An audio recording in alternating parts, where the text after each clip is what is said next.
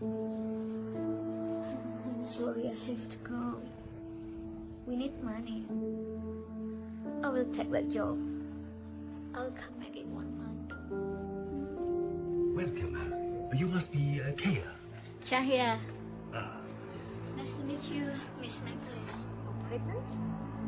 Oh, you failed to mention that on the phone. Where uh, is the father to be? Uh, yes, I'm a widow. Oh, well. You're my replacement. I'm so glad you're calling it death. So many people got you here. It's just the driver and me. You can sound another me. What? What's wrong with you today? You're acting very strange. Have you ever seen something weird in this house?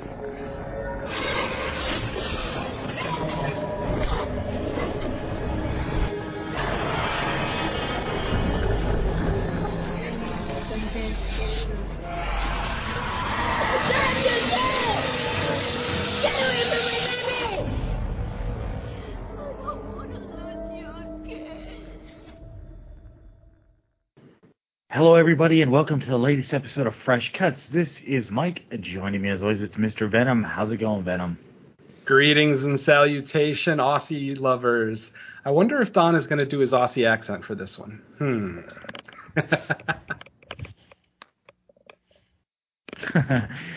Well, there's only one way to find out, by introducing Don and Ellie, who's also with us. So uh, how's it going, Don?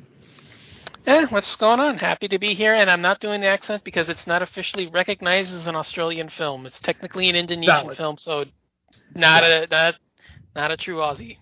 Eh. Valid, yeah. Yeah, this movie tricked me. I don't like that. All right. Well, what movie is it that tricked everybody or tricked Venom? It's Sleeping Beauties, on currently streaming on Tubi. It's uh it is it's billed as a Tubi original when you navigate to it on Tubi, so I'm not sure if they actually made it or they just bought the rights from uh I, I can't remember when the movie opened, what the uh production company was. Um but I can't imagine it was very expensive to buy the rights to. So uh, uh let's see. It's billed as a drama horror, and uh, the synopsis is as follows. Kaya gets a job as a maid working in an isolated old mansion. Pregnant and a recent widow, she is desperate to reconnect with her husband, opening a doorway to the spirit world. And in doing so, I mean, come on, when you open the door to the spirit world, I think you know what's coming if it's a horror movie. But and in doing so, inadvertently awakens the torments of her current employer, the previous maids. They give away right, too maybe much. Maybe they didn't need to put that last part in there. Yeah, but way too much. Yeah, I, I, it probably could have ended in, in inadvertently awakens tormented ghosts, but not like mentioned ooh, how the ghosts relate to the story. But anyways, too late now. Um, good job, Mike, for reading that whole thing. But uh, yeah, so we're going to start with general thoughts as usual or as normal, and I'll kick it to Venom for his thoughts on Sleeping Beauties. This was a weird movie. I... Uh... I, as I said, the movie kind of tricked me earlier because it is billed as an Indonesian film, and it is made by Indonesian filmmakers, admittedly, and the star is Indonesian. Um, but it's basically, it's shot in Melbourne, Australia. It stars mostly white Australians. I mean, there's not even like Aboriginal people in here. So it's like, it's, it's to me, I, I look at it as an Australian film. It's really hard for me to look at this and call it an Indonesian film, but semantics aside, I did not have a good time with this film. This film is a little bit of a frustrating watch. I mean, without giving away too much of the movie, the entire every event in this movie is because of the weakness of our main character. Everything that happens in this movie, every decision that she makes, everything, every plot twist, all of it is because she is a weak person. Why the fuck are you giving me a weak person as my uh, my protagonist in a film? Like, I'm supposed to, I'm supposed to care about this woman. I'm supposed to get behind her. Uh, I'm supposed to, you know, root for her, if you will, and hope that she survives. Friends, I wanted this woman dead halfway through the movie. I, I just could not get behind this story. The first act of the movie is straight dull. It's just kind of boring, introducing uh, Chaya, you know, her situation with, you know, th- that she's a widow and, you know, her dead husband, which we don't even get all at once. The movie gives us little bits of flashback exposition for both the antagonist and the protagonist throughout the film. So, you know, the movie just kind of goes right into it, you know, into Chaya. Basically, you know, on the verge of losing her home and needing to get a job. She ends up taking a job as a maid at this out-of-the-way mansion, Victorian. Eh, mansion might be a stretch, even though that's what it said in the ad. A uh, little bit of a stretch to call it a mansion. It's a very old, dilapidated house, but it is out in the middle of nowhere, lots of land, blah, blah, blah. And the family obviously has money, so... But like I said, the, this just the decision making, the antagonists of this film were just frustrating to me. Like I, I really laughed at them. The fact that they called themselves good Christians yet did the shit that they did in this movie, um, in the name of a fucking art project of all things. It just left me really, really sour. The third act of this film actually starts out pretty good. You know, you start getting more ghost action, more, you know, the, the antagonists start kind of showing their true colors a little bit more. But then by the end of the third act, you're just scratching your head like, what the fuck did I just watch? That was terrible. Uh, I, I personally hated the ending of this movie. I thought the final kill was pretty cool if it wasn't all C G. It's just a C G fucking nightmare, but... in concept, it's a pretty cool death. So, and, and for a character that definitely deserves that sort of death. So that's pretty cool. But I just, yeah, this movie was just frustrating from beginning to end for me. By the third act, I'm yelling at Chaya, what the fuck? Close the door, dude. Um, this seems to be a theme over the last year or so. Um, or maybe it's just that I'm noticing it where I'm watching horror movies where there's characters in the film that can end the horror. They know how to end the horror. They just choose not to. Smile is one of those. Uh, Ivana from last year. I mean, in Ivana, the spirit literally tells the main character, where's my head? And literally no one figures out until the last ten minutes, oh, I think she wants her head.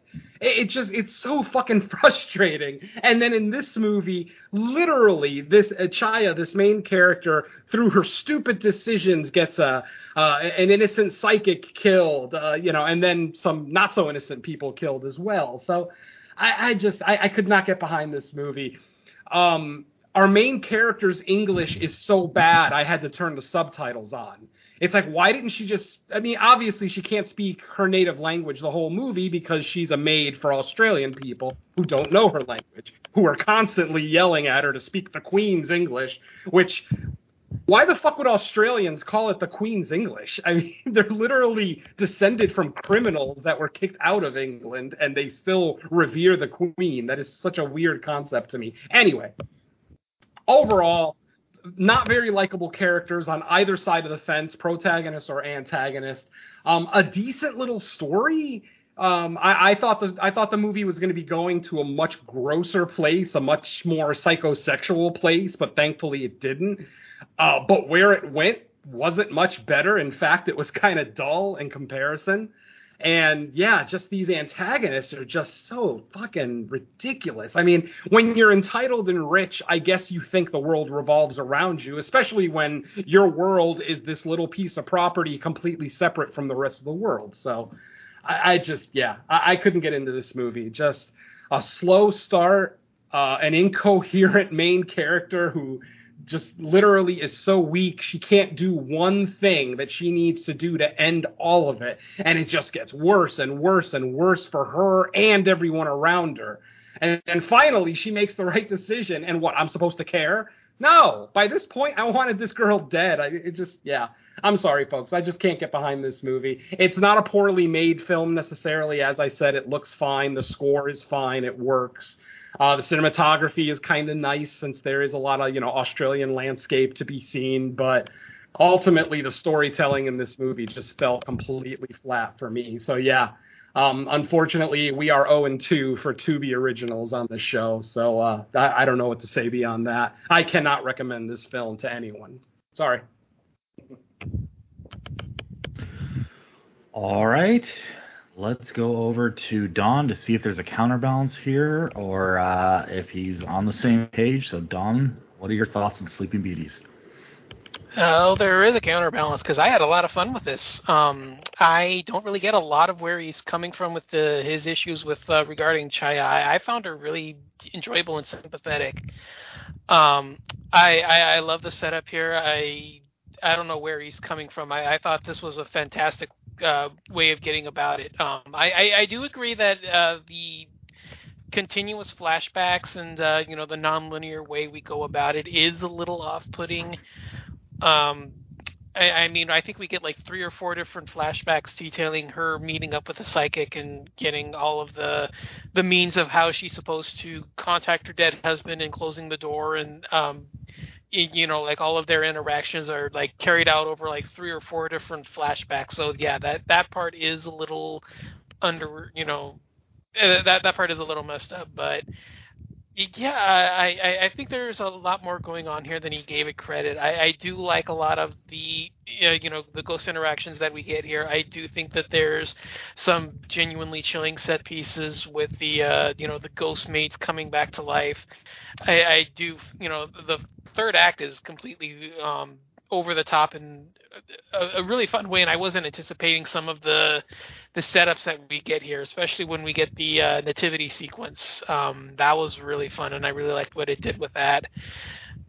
I I have more of an issue with a lot of the first act being so predictable. And a lot of that is the fact that I, I think it, it, it does an injustice by the cold open that it has. I, I think that was something that should have been kept hidden a little bit more than it is. Uh, that to me is kind of, it, it sets everything up into a place where I anticipated what was happening way too easily just because of the knowledge that we get with the cold open.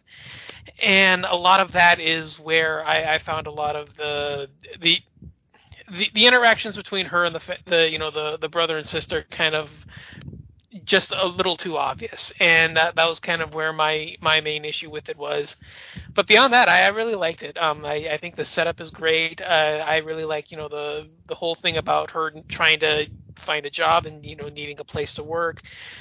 You know why you know. Uh, person that's five months pregnant would take a nanny job of all places is, is kind of a little confusing, but y- you know that that's serviceable mm-hmm. enough for what it is. But you know overall I, I didn't hate it. I, I really enjoyed it. Um, it was it worked a little bit more for me, I guess, but yeah, there there, there are a few issues here. I do agree, but I had actually different issues than him. So um It, yeah, not the best ghost movie out there, uh, you know, in terms of, you know, especially, uh, you know, an Asian film, because it's still technically considered Indonesian by all of the, uh, you know, reports and accounts I've seen. Uh, and, you know, there there's far better stuff out there. But, yeah, I, uh, I, I still had fun with this. I would probably go with Ancestral that we covered a few weeks ago on the Screenbox. I think that one is still a decidedly better uh, ghost movie than this one, but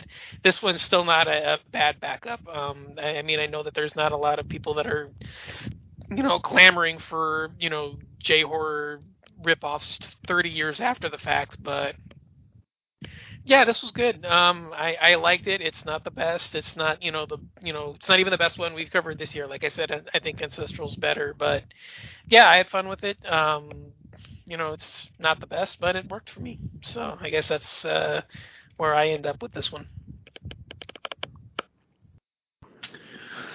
All right. So for me, you know, going into this, I was like, I don't have a ton of experience with Tubi Originals outside of what we've done on the show, so I was kind of thinking, like, is this going to be graded on, like, the uh, Tubi Original scale the same way you would, like, do something with, like, uh, like an asylum movie? Because you kind of, you kind of, there's going to be a certain budget that's lacking. The C G I is going to be horrible. Uh, I think one of the, like, if anything, a, a big mistake this movie might have made was Um, using C G I for damn near everything. Like, obviously the ghosts, uh, they did it, but, like, even just, like, a, a gunshot or, uh, like, a, a substance on the wall, Just there's so it's like gratuitous use of it, and I'm not sure if that's just the style in which like most Tubi originals are. So that's just something to expect, because I think there is something like for people that like frequent these movies, if if they go into all of them knowing that and they can kind of put that aside. Okay, how's the movie besides that? Well, the story's pretty pedestrian. I wouldn't call it a bad story. It's just nothing you probably ha- haven't seen before. Probably familiar with it. You know, a nanny takes a job uh, with kind of a suspect family. You know something's going to go wrong. Um, I, I, I don't think it's a great story, but I actually was like, okay with the setup, like, okay, where are they going to go with this? Now, to me, I'm more on Venom's side. Like, I wouldn't recommend the movie. I, I didn't think it was very good, but if there's one saving grace for this movie that I will give it credit credit for, it was the absolute disturbing scene when the uh, they're doing, like, the actual, like, Sleeping Beauty play or whatever, because at least that the, the dead sorry, sorry. things in the crowd kind of looked okay looking, like the makeup on them. Uh, and I don't know if it's a trigger for me, because the way their faces looked and the eyes brought me right back to uh, an episode of H B O's Autopsy, if everyone remembers that uh, disturbing-ass show, uh, where they would take the forensic science guy and he would talk about weird cases. And there's this case of a guy, I guess his wife died, and he couldn't get over her death, so he, like, stuffed her almost like into a doll, and they showed the picture of what it looked like, and I swear, like, the eyes look just like the eyes on some of those uh people in the crowd during his little play. So I did find, like, it's like if you can get to that point in the movie and you haven't turned it off yet, I, I did find that enjoyable in, like, the morbid kind of way a horror fan would be a fan of that. So I'll give the movie credit for that. But the problem is, right after that scene, it kind of goes back to, like, what the hell's going on, and the way things wrap up. Eh, I mean, I don't know. It's just a very pedestrian effort. It, it, it's, it's low-budget filmmaking, probably about what you would expect. Is it the worst thing I've seen for, like, this budget? No. I mean, Maniac Farmer still does exist, so uh, it can get worse. um, but... I, I would have a tough time recommending it. You know, it's just there's not a lot that makes this stand out uh, apart from, like, other low budget kind of stuff that you would find on Tubi, especially labeled as a Tubi original. But if you're okay with those types of movies, Dawn and Venom would probably be better judges of, like, in that realm of if this one is, like, one of the ones that you would flock to. For Venom, it sounds like no. For Dawn, it kind of sounds like yes. So I'll, so I, I wish I could be a deciding vote on that, but I just don't have enough experience with Tubi original, like, level of film. Um, but yeah, well, I, it, I skip the fact some, that it's Tubi. For, just look at it as a movie, just as a movie, because that's how I looked at yeah, it. I don't, well, I don't give Tubi movies any concession. The Asylum is the only studio that I give a little bit of concession to, but that's because I have a soft spot in my heart for them. Otherwise, every movie is on the same plane. Well, I'll say yeah, this, Mike. I mean, okay, well, I'll say this, Mike. How does this rank against Titanic six six six that we watched last year? uh, I actually think I would go with Titanic six six six over this. Yeah, me too. Um, hmm. Titanic six six six yeah, I mean, was mildly I, fun. I, like this, this movie wasn't fun to me in any way, shape, or form. Like I said, I was either frustrated or laughing. Th- those were my two emotions for this movie. I was never tense. I was never, like, worried about the characters. I was. It's just yeah. I'm either laughing or I'm yelling at the fucking T V. That's how I watched this movie. Sadly. I was gonna say, because I, I found this one better. I, I think there. I think there's a there's more competent filmmaking on display here. I think there's a better idea here. Yes, uh, Don is right there. Yes, the movie is better made. If that's the question, yeah, then I I, I definitely agree. Because Titanic six six six looks like a borderline asylum fi- asylum film.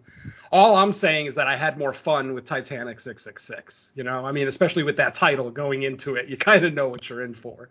So, you know, it, it's Cocaine Bear all over again. But the the point is, I don't know, maybe I just was expecting a little bit more because I was going into this, you know, as it's Asian horror. I love Asian horror. I love Asian ghost stories.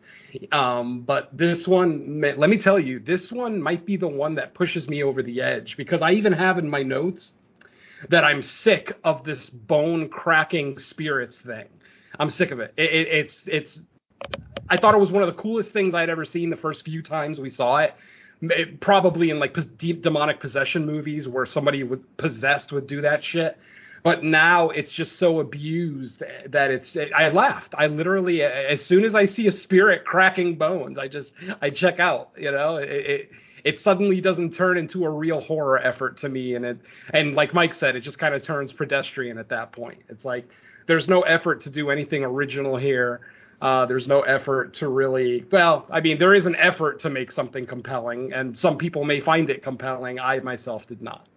Sorry, Mike, go ahead.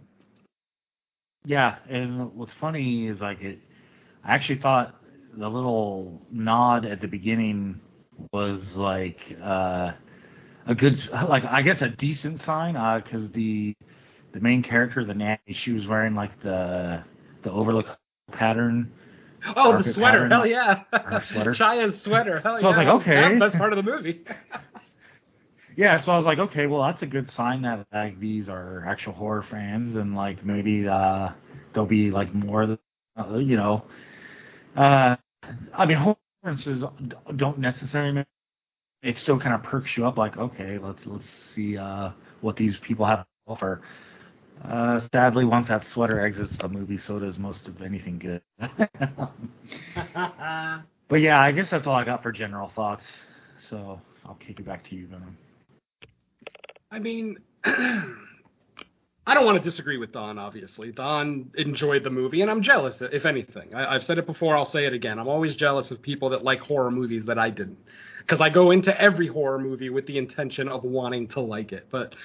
this one, like I said, it just took me out of the movie too many times. Her, you know, Chaya's decisions throughout the movie took me out of it too many times. And then once I finished the movie and I basically realized the entire, the entirety of the movie occurs because she can't do one thing. And that just irks me. Like, this movie didn't even need to happen. If she was a fucking adult and handled the gift that she was given the way that she was supposed to, none of this happens. She's able to go back to work. She's not going to lose the house, everything else. But instead, she's so fucking... And, and I, look, look, I don't know what it's like to lose a significant other. I genuinely don't. But I'd like to think that in this situation, I wouldn't be this much of an idiot. Because the thing... because. What Chaya does in this movie is incredibly selfish. It's incredibly selfish, and it's basically a big fuck you to her husband. You know, her husband who's trying to find peace in the afterlife, and she's not allowing it. Fuck this woman. I'm sorry, but I can't get behind this story, this character, all of it. I'm so incredibly glad that it worked for Don. I really am.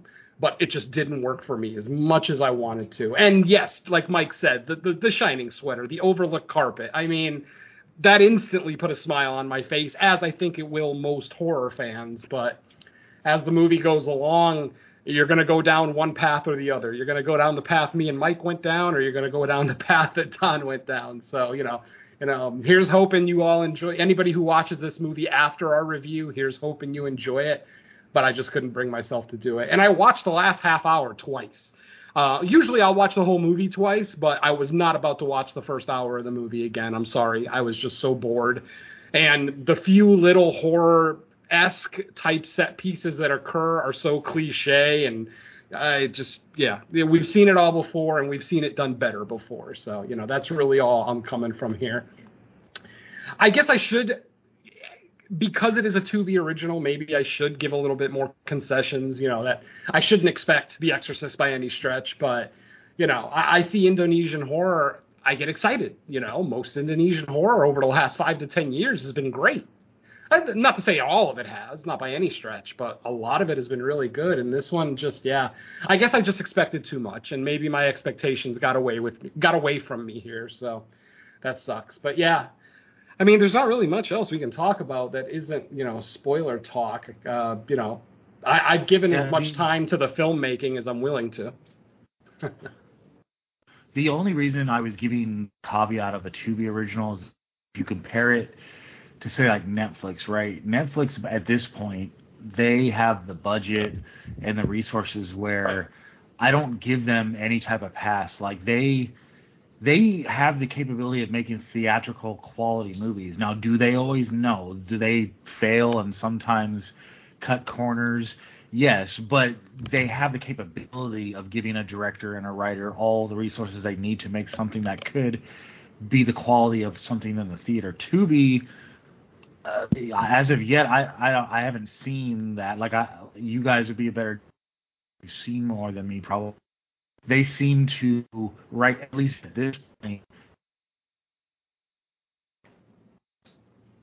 level of budget, I would say. I mean, it might be a little less or more, a little more, but somewhere in that range just feels like the type of movie they the make. The way that, from what I've seen, and I, I again, I'm not a, I wouldn't say I'm a great judge, but from what I've seen, I think the tier list would be Netflix, then Shudder, then Tubi, in terms of like the distribution of what their budget is. Tubi seems to be a step above like the crowdfunding, like indie kind of films. Um, I, I, I wouldn't say I'm great at it, but if I was to guess, I think Netflix would probably be in like the ballpark of like a million plus. Shudder seems to be around maybe five to seven hundred thousand, and then Tubi seems to be maybe a hundred thousand, maybe one hundred to one fifty, maybe two hundred at the back end. I, I think if we're looking at it on that kind of a scale, I think that's probably the way it is. But I, again, I, I'm not very good with this. I, I'm just guessing based off of like the amount of stuff I've seen. But I, I think um, it's a pretty a pretty close um, guideline, if not entirely inaccurate. Um, while you guys were talking, I just looked it up. Uh, Tubi originals are not made by Tubi. Tubi does not have a production company. They have a distribution company.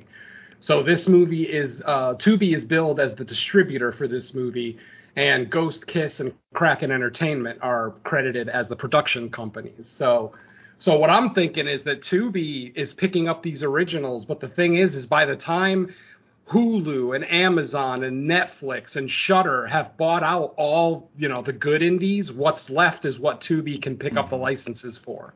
Um, and, and, you know, n- no insult to Tubi, obviously. They're, they're, they're a, a newer streaming app. They don't have the budget of a Netflix or a Hulu. You know, as Don already said, that's fine. But um, maybe maybe moving forward, I'll give Tubi originals a little bit more concession on their quality. But, yeah, um, I wasn't even thinking about the fact that it was a Tubi original as I'm watching this today uh, or yesterday. I was thinking Indonesian horror. OK, let's go. And, yeah, Joko Anwar, this is not. Yeah. Sadly.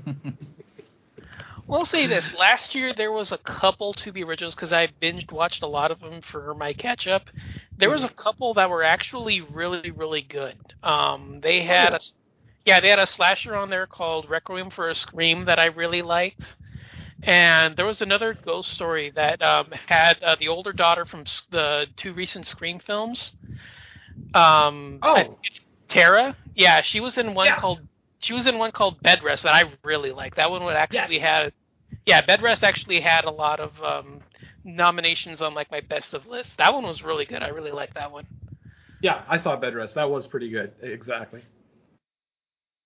But yeah, um, I, I think those are probably like I would say like the highlights of the Tubi originals.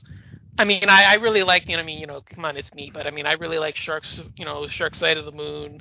Uh, I mean, Dead Zone had its moments. I really liked that one, and uh, I'm, I'm pretty sure I think Swim, the Joey Lawrence shark movie, was also an original for some reason. Something's telling me that it was, but I, I don't really remember. I mean, you know, they're not, you know, the the higher end stuff. I mean, yeah, it's kind of like what you were saying earlier. It's like Shudder, Amazon, and Netflix take the best stuff, and then whatever's left is kind of, you know, ripe for their picking. Because, I mean, they, you know, they allow pretty much, like, almost everything else on there. I mean, they, they you know, they have everything from, like, you know, old school giallos to, yep. you know, Wild Eye and Uncorked is basically, like, their distribution platform of choice. So, Yeah, that's kind of, I, I mean, you know, like I said, I'm not the best judge, but that's kind of how I've seen it so far. Yeah, it, it definitely seems that streaming apps like Tubi and Screambox kind of get the, you know, the, the slim pickings of what the big guys leave behind. But, you know, it, it's still worth seeing. I mean, art is art. Uh, it's not all going to work for us, but, you know, I, I don't necessarily regret spending the time with this movie, despite what it sounds like. But, yeah, I, I for whatever it's worth, I didn't have the greatest time, blah, blah, blah. Um, yeah, I don't really have much else that we can really talk about here uh, that isn't a spoiler. I don't know about you guys, if you have anything to add before we move on. Mm, I'm trying to think. I'm good. Um, yeah, that's what I'm saying. I'm trying to think, but I think I'm good. I, I did, cr- but the, the, the point in the movie, and it's not really a spoiler because I'm not getting into too much details here, where our main character is like tied up to a chair and she's kind of um, getting getting the rundown, like some exposition from uh, what's is it Fran- Francesca? Francesca, yeah. Um, yeah, she's getting a rundown from Francesca, and uh, guys just. cursing up a storm in her na- in native language, and then after all that rant, she just ends it with a "fuck you," like in English. And, yeah. and Francesca just kind of gets mad because she's like, sp- sp- "What did she say? Speak Queen's English, English after all that." Yeah, obviously, I mean, Francesca's not going to understand one word she said, so yeah. I'm sure I'm sure Francesca got the gist of what she was saying, since she was angry and screaming it at her in her native language. Mm-hmm. But yeah. Yeah, I doubt then, she understood a word. Yeah, and then ending it all on "fuck you," I think that kind of is going to send a message no matter what language. Exactly. Mm-hmm. And just in case you're confused, "fuck you" too. I'll give her credit for that. But uh, all right, folks, I guess that's going to be your final spoiler warning going into our, what should be a fairly quick walkthrough. It's not really that developed a story, honestly. Um... Our movie opens with a cold open that Don kind of talked about earlier, where we see a mysterious Asian woman uh, running away from a man. We don't see the man from the shoulders up, so we don't know who it is. Um, I think we all know who it is once the movie's over, obviously. And uh, she basically gets shot in the shoulder as she's trying to run away from this man. She ends up falling to the ground. The man walks up to her, points the gun at her at, in point-blank range. The girl starts yelling, "I'm Amy Lee. You can't do this to me. I'm Amy Lee." So apparently apparently the lead singer from Evanescence turned into an Asian woman and starred in this movie, because why should the name Amy Lee mean anything to anybody? It's never even brought up again the rest of the movie. It's like, why did she say, "you can't do this to me, I'm Amy Lee," and then we never hear anything about Amy Lee again the rest of the movie. So kind of an odd choice for our cold open. Anyway, after she yells all of this to her... Um, Her stalker, he basically just takes one shot, dead center in the chest, and kills her, and off we go to our opening credits. After that, we are introduced to Chaya. She is a this little petite little Indonesian woman living in Australia after her husband, um, as we find out through the course of the film, she is a widow. Her husband was killed by a home invader one night. Someone broke into their house and then stabbed him multiple times when he tried to stop the robbery. So she is living alone. She is very pregnant. She is. There's no way she's five months pregnant. I'm one hundred percent sure she lied uh, to her employers, because I mean, her stomach was bigger than her. Like, the entirety of her stomach weighed more than the rest of her body. So, yeah, there's no way she was five months pregnant. And I think she even alludes to that in the movie, too, where she's when she's by herself in the room and laughs, "ha ha, five months pregnant." So silly. Um, yeah, she's at least six or seven. I mean, there's just no way she's five months pregnant. But again, um, basically what's happening is, because of the loss of her husband, uh, I guess there's a loss of income as well. So she receives a final notice from the bank, uh, because they haven't received any mortgage payments for however long. They, they tell her, "this is the absolute last extension we're giving you. You have thirty days to make up the missed payments, or we will be taking the house away." And, you know, after she hangs up the phone, she gets kind of emotional, talking about, "I can't lose the house, I can't lose the house." We don't one hundred percent know why. As the viewer at this time, you think it's just, you know, it's the house that she shared with her husband, so she doesn't want to lose the house. But as we find out, there's a little bit more to it than that. Um, so like I said, to, uh, to help with her finances, she sees an ad for a maid, a live-in maid, um, kind of off the beaten path. Uh, she ends up going to the interview, which actually isn't really much of an interview. It's almost like they did the interview on the phone, and she was being driven out there be, basically to be introduced to everyone. Uh, when she arrives, uh, she meets first she meets the matriarch of the family. I say matriarch, but it's really just a brother and sister. Uh, so she meets Alfred, who is, you know, the first member of the family that we meet. And he is instantly not happy that she's pregnant. He's like, well, wait a minute. How long are you going to be able to work here? Um, they ask her uh, after Alfred introduces himself. Francesca comes out, uh, you know, and Alfred and Francesca are brother and sister. They have lived at this house their whole lives. We'll find out more about that as we go.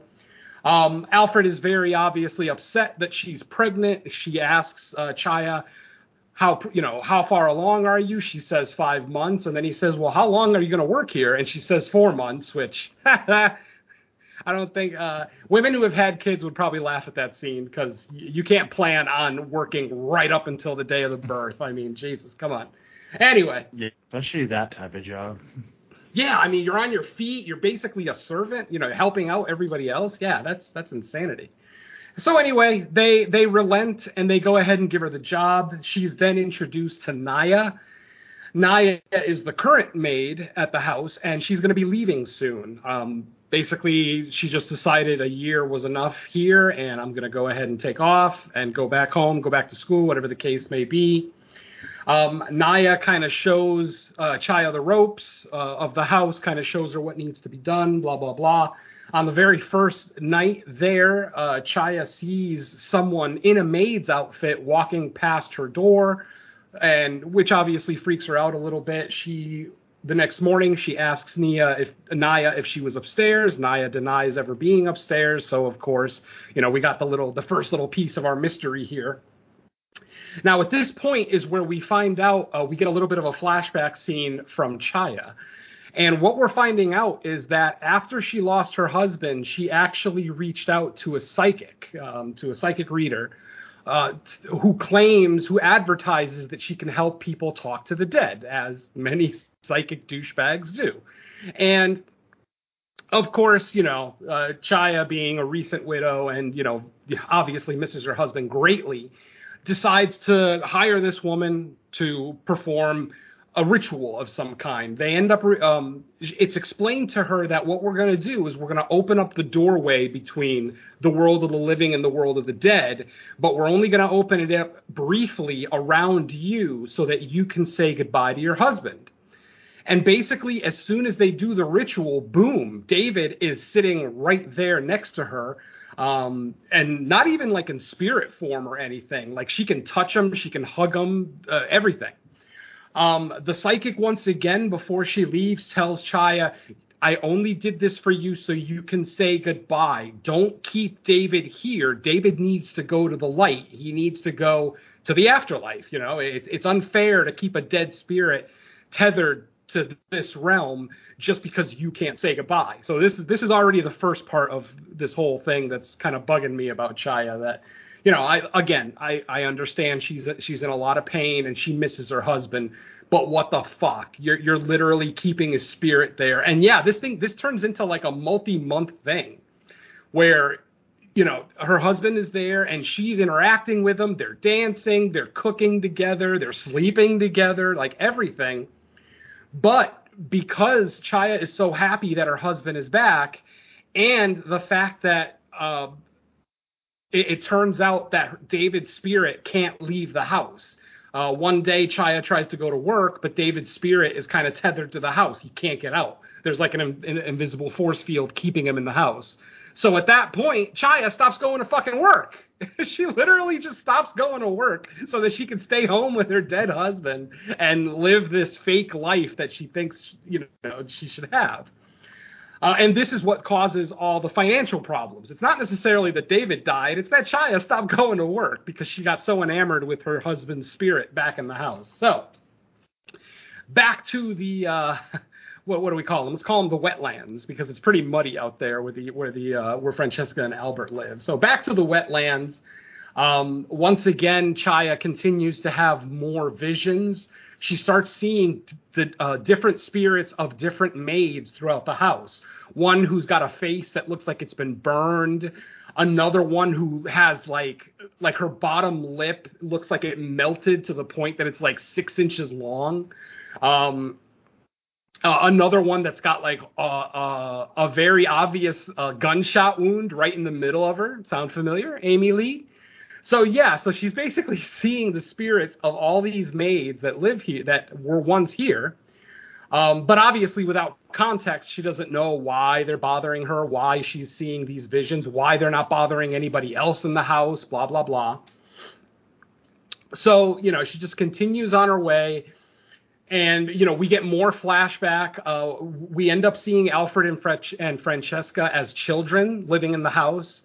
Um, it turns out that when they were younger, when they were teenagers, they had um, an Indonesian, how, or an Asian, I'll, I'll just say Asian, I don't know if she was Indonesian, but uh, they had an Asian maid, and apparently Alfred took uh, kind of a weird interest in her. Um, obviously, as any teenage boy, you know, we're curious about the female body, and one day while the, while this maid was in the shower, Alfred snuck in and opened the shower door and looked at her, basically just started staring at her naked. At the exact moment that the maid notices that Alfred is there staring at her, right around the corner comes Francesca, and instantly Alfred looks at Francesca and says, "She asked me to come in. She asked me to come in." And Francesca mm. lifts up her rifle, points it at the maid and says, "I knew you were all heathens." And just, I mean, we don't actually get to see the shot or anything, but yeah. Later on, though, in the film, uh, we continue with that same flashback. And what we see is actually a fairly disturbing scene. Uh, I forgot to mention that uh, Alfred and Francesca's father was a taxidermist.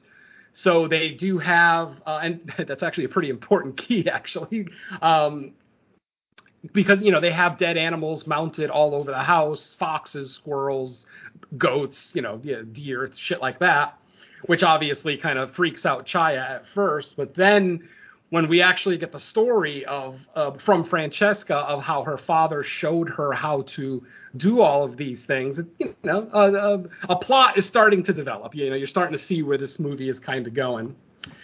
And what we end up seeing is another flashback scene where um, they're in Francesca's room and they've got the body of the dead uh, maid in Francesca's room. And they're both kind of just kind of sitting there doing something to it. Then her parents walk in, both her mother and her father walk into the bedroom, and she says, "Look, Mom and Dad, I did it just like I taught, like you taught me." And she pulls up a giant piece of uh, her back flesh, like her skin, and she's all proud because she got it all off in one piece. She's like, "Look, I got it all off in one piece, just like you told me." Um, her parents instantly are like, "Oh, God, what the hell? What is wrong with you? Blah, blah, blah." They start crying. They leave the room.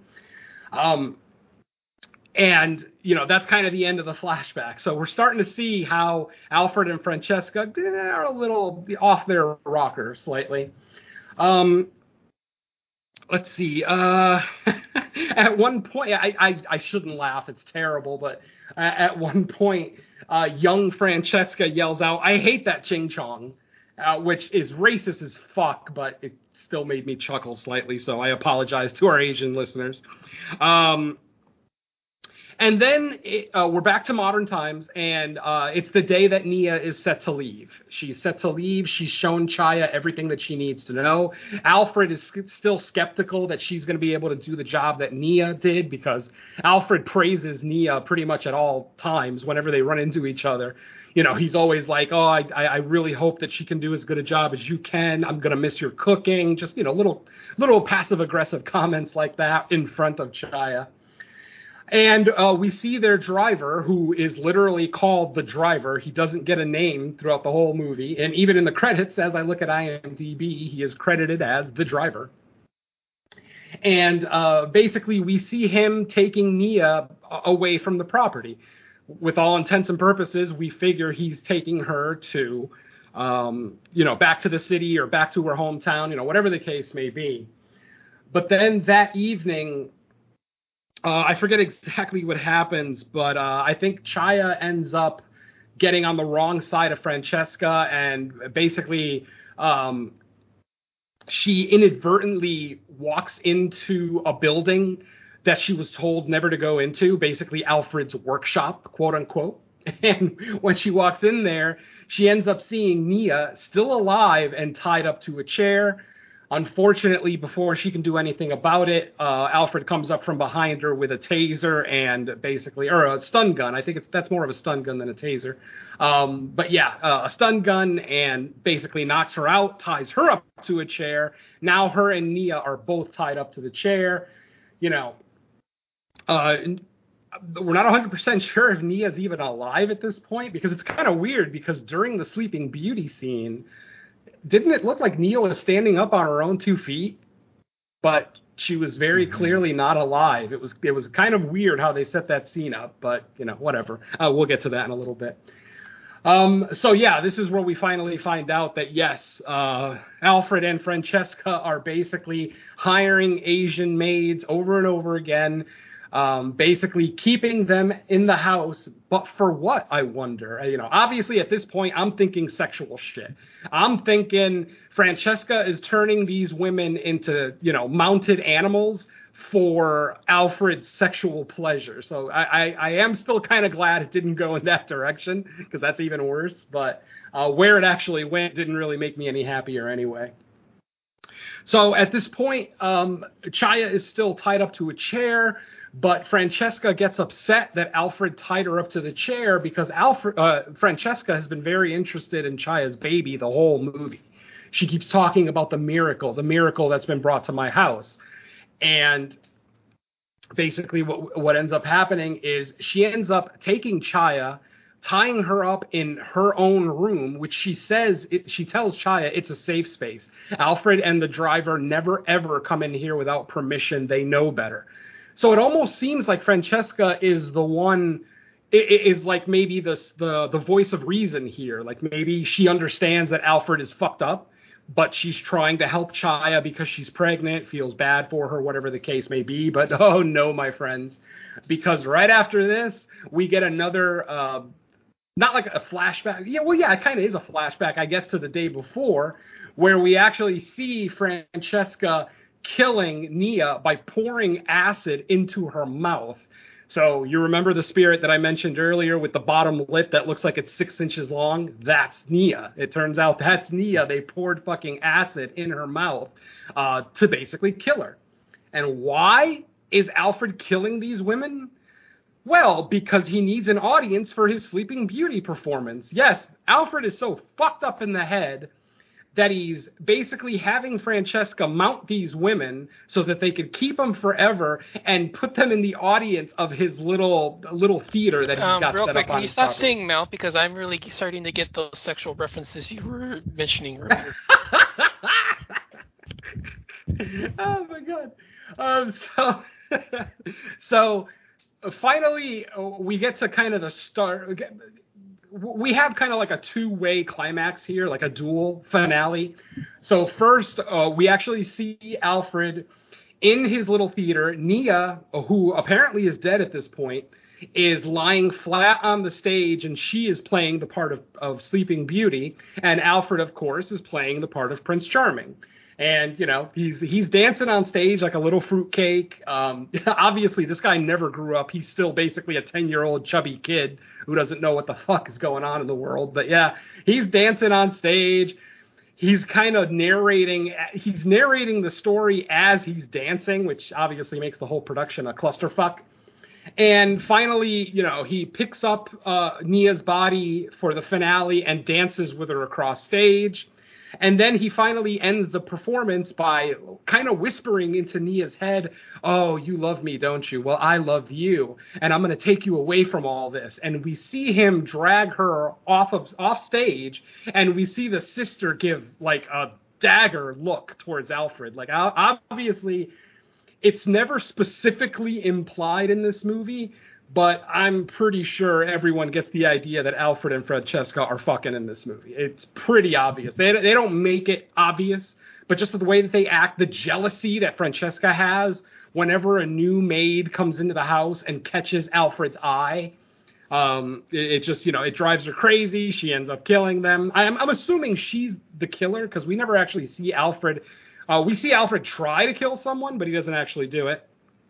So what ends up happening is after uh, the Sleeping Beauty production, Francesca takes uh, Chaya back up to her room because at this point, Alfred thinks Chaya is dead.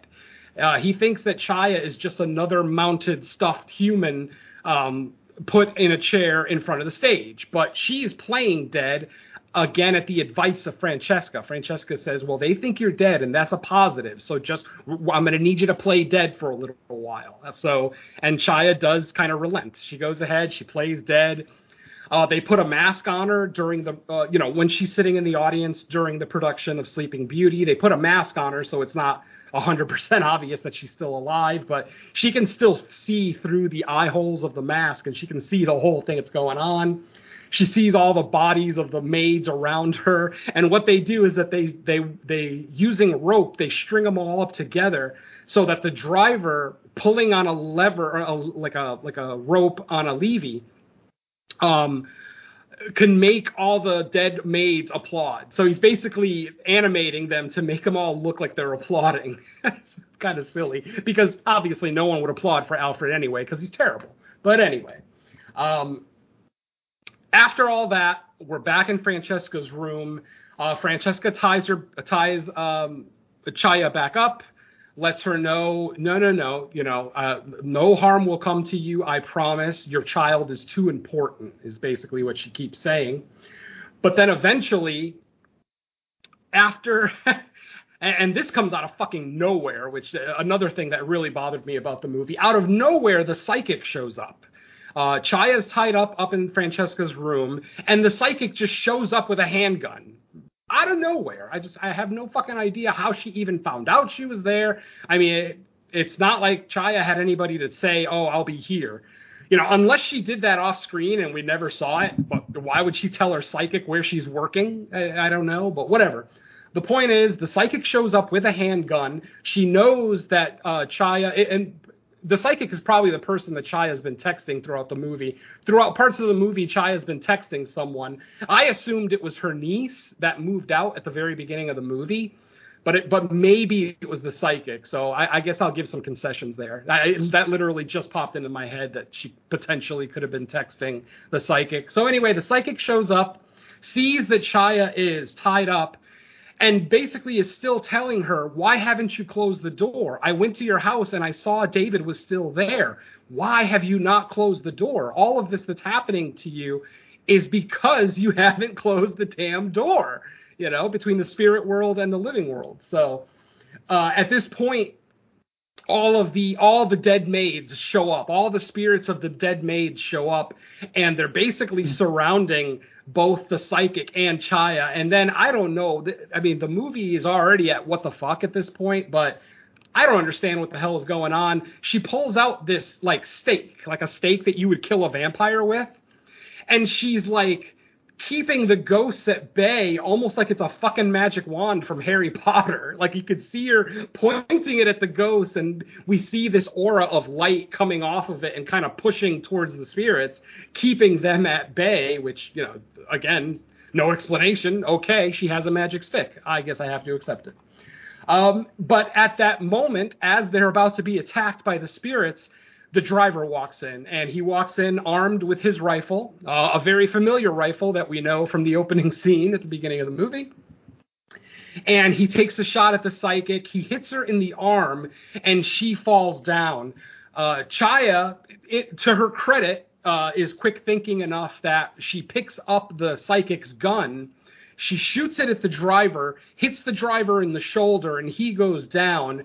Then she takes one more shot at Alfred and misses, because this is a big fucking gun. This looks like a Desert Eagle type fucking pistol, like a big-ass handgun. Or maybe it just looks gigantic on her because she's fucking tiny as hell. But the point is, uh, she takes the second shot and misses, and then she tries to shoot again, and the gun is out of bullets. So, yeah. The psychic, in her infinite wisdom, decided to bring a gun with two fucking bullets in it to to come to rescue Chaya. Okay, whatever. Um, so at this point, um, the um, Alfred uh, starts hitting the uh, oh, what is uh, what is she? He starts hitting Chaya with like a fireplace poker. Starts hitting her, and at that same moment, um, the driver, who's been shot in the shoulder but is still very much alive, is trying to reload the rifle. He pulls a bullet out of his pocket. He's trying to reload the rifle. The psychic gets up and stabs him in the heart with the stake, you know, very Dracula style. Stabs him right in the heart. The driver goes down. Alfred realizes that the driver has been killed. He turns around and he tries to he tries to stab the psychic with the poker, um, basically, uh, you know, standing above her, and he tries to bring the poker down. Um, she ends up blocking it. In the time that she ends up blocking the poker, um, Chaya ends up grabbing, like, I forget what exactly, a pair of scissors or, or something off of the desk and stabs, basically jams it right into Alfred's temple and leaves it in there. And basically Alfred has his big death scene where he has his one final line of wisdom. I forget and don't care what it was that he said, but yeah, he says something and then he keels over and dies. Um, un- unfortunately, the psychic did end up getting uh, dying from her injuries because uh, at that point, Chaya walks out of the house, grabs the ancient car that this family has, car that probably only goes about twelve miles an hour at its fastest, and she's trying to escape the house. At this point, Francesca sees the car leaving, but sees that Alfred or the driver are not the ones driving the car. She runs up to her room. We don't see this part. This happens all off screen, but you know, we can assume she ran up to her room, sees the driver and her brother dead, and she loads up her crossbow and jumps on her horse and starts chasing uh, Chaya in the car. Again, this car is so fucking old and slow that she actually does catch up to her on horseback, starts shooting bolts at the car from the crossbow. Um, hit a couple of them hit the side of the car. Finally, she hits the tire, one of the back tires. The car spins out. And then Chaya and uh, Francesca have a little bit of a confrontation. Uh, finally, Chaya, uh, Francesca just shoots a bolt at Chaya, hits her in the chest, which looked like it was really close to her heart, but apparently it missed her heart because the, in the very next scene, Chaya is once again tied up in Francesca's room. Um, tied up to the chair once again, but this time we're going to get the the full reveal of what it is that Francesca is planning. And when she pulls the curtain to the side in her bedroom, what we see is a fucking nativity scene, but with the corpses of real people. So we literally see the corpse of her mother and father as um, Mary and Joseph. Uh, and this is when we find out that she killed, that they killed her, their parents, that Alfred and Francesca killed their parents. Such a such an uneventful way to tell us that they killed their parents. Like, we don't get a flashback, nothing. Just boom, they're dead. Here's their bodies. And then she pulls off another like sheet, and there's Alfred and the driver. And what she's basically doing is she's putting together an art installation of the nativity scene, but with all human bodies. So I think you kind of know where we're going from here. Uh, she says that the driver, Alfred, and herself will play the parts of the three wise men. And she's like, the big conundrum of this whole thing was we never knew what we were going to do about baby Jesus. But then you come to our house, you know, pregnant, you know, gigantically pregnant. And now I have my baby Jesus. And she even tells Chaya what she's going to do. She's like, I'm going to take the baby out of you. I'm going to put it on um, the manger. And then I'm going to slit the baby's throat. And at this, and then I am going to drink a cocktail of the baby's blood and arsenic, and the installation will be done. You know, that, so it's it's literally just a big fucking art piece that this woman, she's just a fucking psychotic artist. And at this point, just as she's about, uh, she's literally starting to take the maid's outfit off of Chaya. She's got a scalpel in her hand, but literally at that exact moment, uh, the ghosts show up. And the ghosts start kind of attacking, not attack, excuse me. Um, how does, oh, right. Francesca, she starts hearing things, and then it looks like something grabs her throat. You can see her throat tighten up, almost like something's wrapped around it. Um, but it's, you know, physically not. And then we see her start getting cut. And again, this is done in all C G, so watch it once and don't rewind it because you're going to see the limitations of C G gore. Um, but it's actually a pretty gnarly death scene because she's she's getting attacked by about five or six spirits of maids that she killed, and they're literally peeling chunks off her. They're taking chunks of her arm off, chunks of her side. At one point, one of them peels her face off, just exposing, you know, the, the faceless flesh underneath. So, you know, like I said, mildly cool. And then the spirits kind of turn towards her and they start going towards the baby. And literally, fucking literally, all the maids are screaming at her, close the door, close the door. And she still won't do it. She still, after witnessing everything that she's witnessed, she's still in the chair saying, I, I don't want to lose my husband again, blah, blah, blah, blah, you know, crying like a little sissy fucking idiot.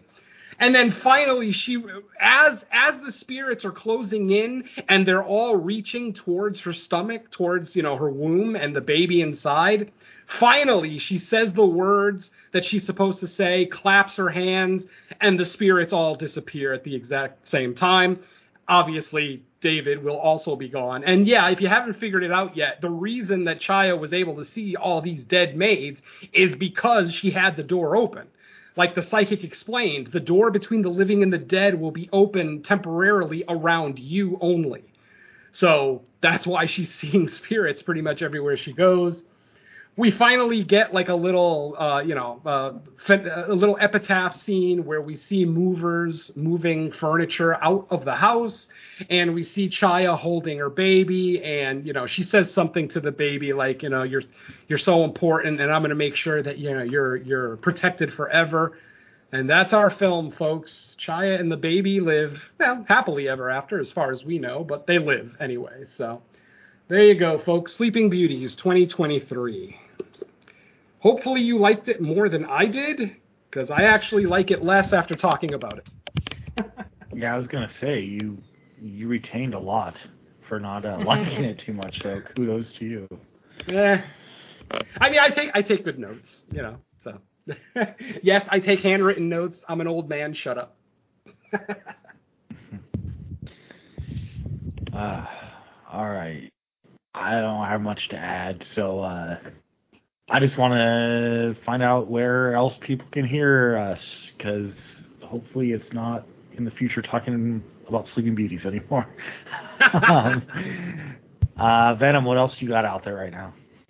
All right, uh, fresh off the fucking uh, editing table, it's No More Room in Hell presents Creature Comforts, episode number seventeen. It has been submitted. I talked to the boss, and he will be posting it Uh, tomorrow. So as you listen to this episode, Creature Comforts will be available. On that episode, Derek, Don, and myself welcome our returning guest, David Garrett, and we talked about twenty sixteen's The Monster from A twenty-four. So that was a fun episode. Uh, let's see. Uh, Mike and I will be recording a new episode of the Crystal Lake Gift Shop, finally, um, later this week, uh, where we'll be looking at episode four of Friday the thirteenth, the series. Not sure on a guest spot yet, but either way, guest or not, we're recording this episode. It's just been way too long. Let's see, on the main show, No More Room in Hell, episode fifty-three has been recorded. On that episode, we actually looked at my picks, and I decided to do something a little bit different with this episode because, you know, uh, No More Room in Hell, fifty-three episodes. I think we've been together, I don't know, like three or four years as No More Room in Hell. And I decided rather than do a couple of horror movies like we always do, uh, I wanted to do a couple of docudramas about horror films. So, you know, kind of a little change of pace. So we looked at um, nineteen ninety-six's Gods and Monsters, starring Ian McKellen as James Whale, uh, also starring Brendan Fraser and Lynn Redgrave in that one. And then we also looked at uh, two thousand's The Shadow of the Vampire. That one's the obvious choice with Willem Dafoe, Uh, John Malkovich, Carrie Elways, just um, uh, Udo Kier, just just a great cast altogether. Um, I, I definitely Gods and Monsters was a first time watch for me. It was something that I'd always because I do because it's it's basically a docudrama about the final days of James Whale, the man who directed uh, the first two Frankenstein movies, along with a slew of other movies uh, along the way. But obviously, he's known more for Frankenstein and Bride of Frankenstein. Um, Oscar-winning film, by the way. Uh, and, uh, you know, it was something that I always wanted to watch, but just, you know, couldn't find the time. But when I pick it for a podcast, it forces me to watch it, and that's what I was down for. And I ended up enjoying the movie. So check out that episode where we looked at a couple of docudramas, along with all our other segments, you know, horror news and what we've been watching. That should be available soon. And let's see, um, I have a guest spot coming up on the Joe Blow Horror Show where I'm going to be looking, where I'm going to be discussing the second Resident Evil movie, Resident Evil Retribution, or Apocalypse, excuse me. Resident Evil Apocalypse is the second one. That's the one with Nemesis. Uh, so that episode is supposed to record next week. It'll be out sometime in the summer, as this is part of their summer series. And I believe that's it for me, guys. All right, Don, anything new for you? Uh, yeah, apparently Creature Comforts uh, should be available soon based on uh, the knowledge that Venom gave earlier. Uh, still waiting on uh, the two recorded guest spots that I did. Um, still waiting on uh, the show with Stu World Order, where I looked at uh, the action film Red two, and then uh, the Road to Nowhere show where I did uh, three different Fulci films. Uh, both those have been recorded. I'm still waiting on uh, them to be released, so uh, that should be... They should be out uh, sooner rather than later by this point, because it's going on two months now, so I don't know when they're coming out, but uh, keep your ears out for them. Uh, I do have a uh, guest spot. Um, well, actually, I do have two now. Um, I, I got one more um, coming up. Um, I should have a guest spot recording soon with uh, D V D Infatuation, where um, the, the gist of the show was uh, six films you haven't seen, but I'm going to turn that into six films I haven't seen that will uh, showcase who I am as a horror fan. Um, really looking forward to that one because I've got some good films picked, um, picked for that.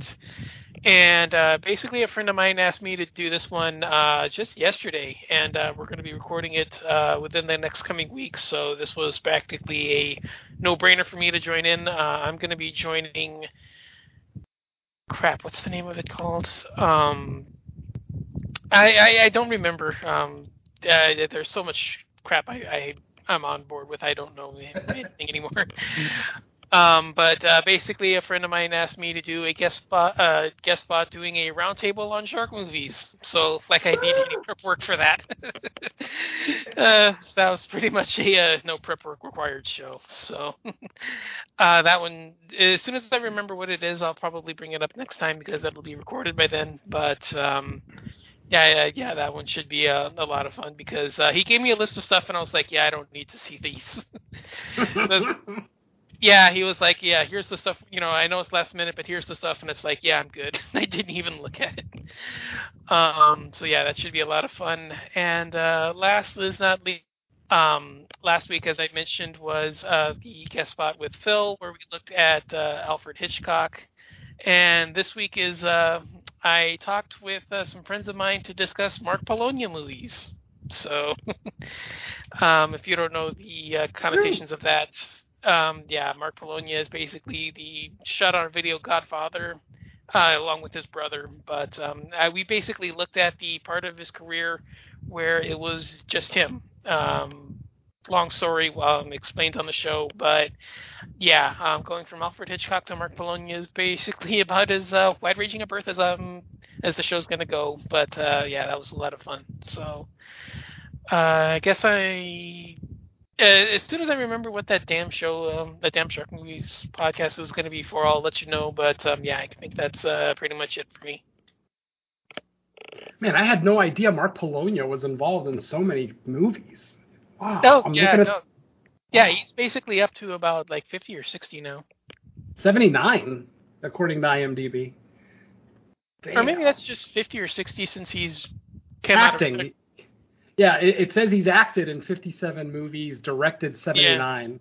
Yeah, because yeah, he usually, yeah, he's kind of like a, speaking of, he's kind of like a Hitchcock where he'll do like a mm-hmm. cameo or bit role in some of his stuff. But I, I think that's basically just been since John died, because I think he kind of, he started doing that on like the, basically, for for those that don't know, um, since we're bringing it up now, and I guess some uh, part of the show, uh, him and Mark and his brother John were um, growing up together in the eighties and nineties and into the two thousands, and then John died around two thousand eight, I think, and then after that, it took him a few years, and then Mark came out of retirement, and he's been making films ever since. So, nice.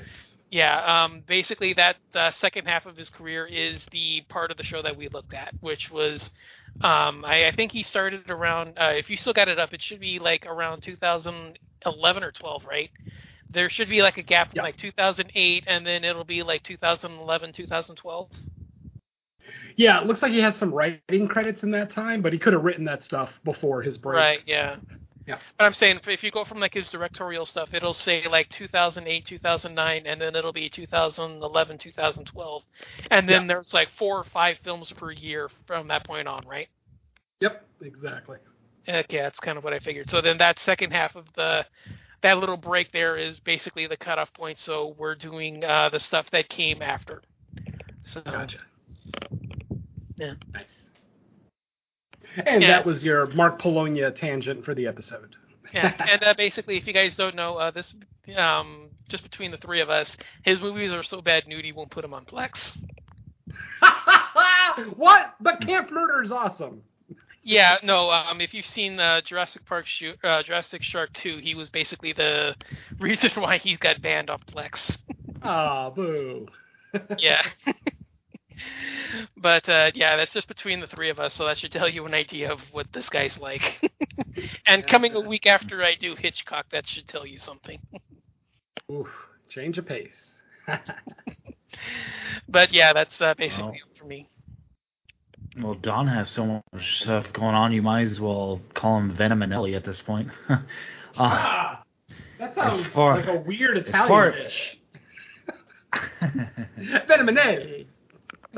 Venominelli. Um, yeah, so as far as Venom's already pretty much mentioned everything, but the one thing I'm, I can finally say, because it has been recorded, is I was a guest on the latest episode of Slumber Party Massacre. Uh, the main reason I didn't want to say it ahead of time, because it's a show with so many hosts that there's always like so much potential for something to get delayed because of like one or two people being out, but luckily it stayed as scheduled, and uh, is in the can. We take the, we took a look at uh, franchise movies that jump the shark. Uh, the first thing that'll jump out at you is jump the shark is or can and was used in different ways, um, which you'll figure out by listening to the show yourself. Um, I have no idea Lacey's uh, like editing time frame. I think she just kind of gets them out when she can get them out. So look for that. Um, and as far as we go, I still don't think we have theatrical, at least not wide. So uh, yeah, I think we're going to avoid Tubi for our next one, though. So yeah, I think uh, Boogeyman is next week, right? Yeah, the fourth. Yep. Yeah. Uh, one more week of V O D. Yeah, so and then we got a we got a string of June horror theatrical releases.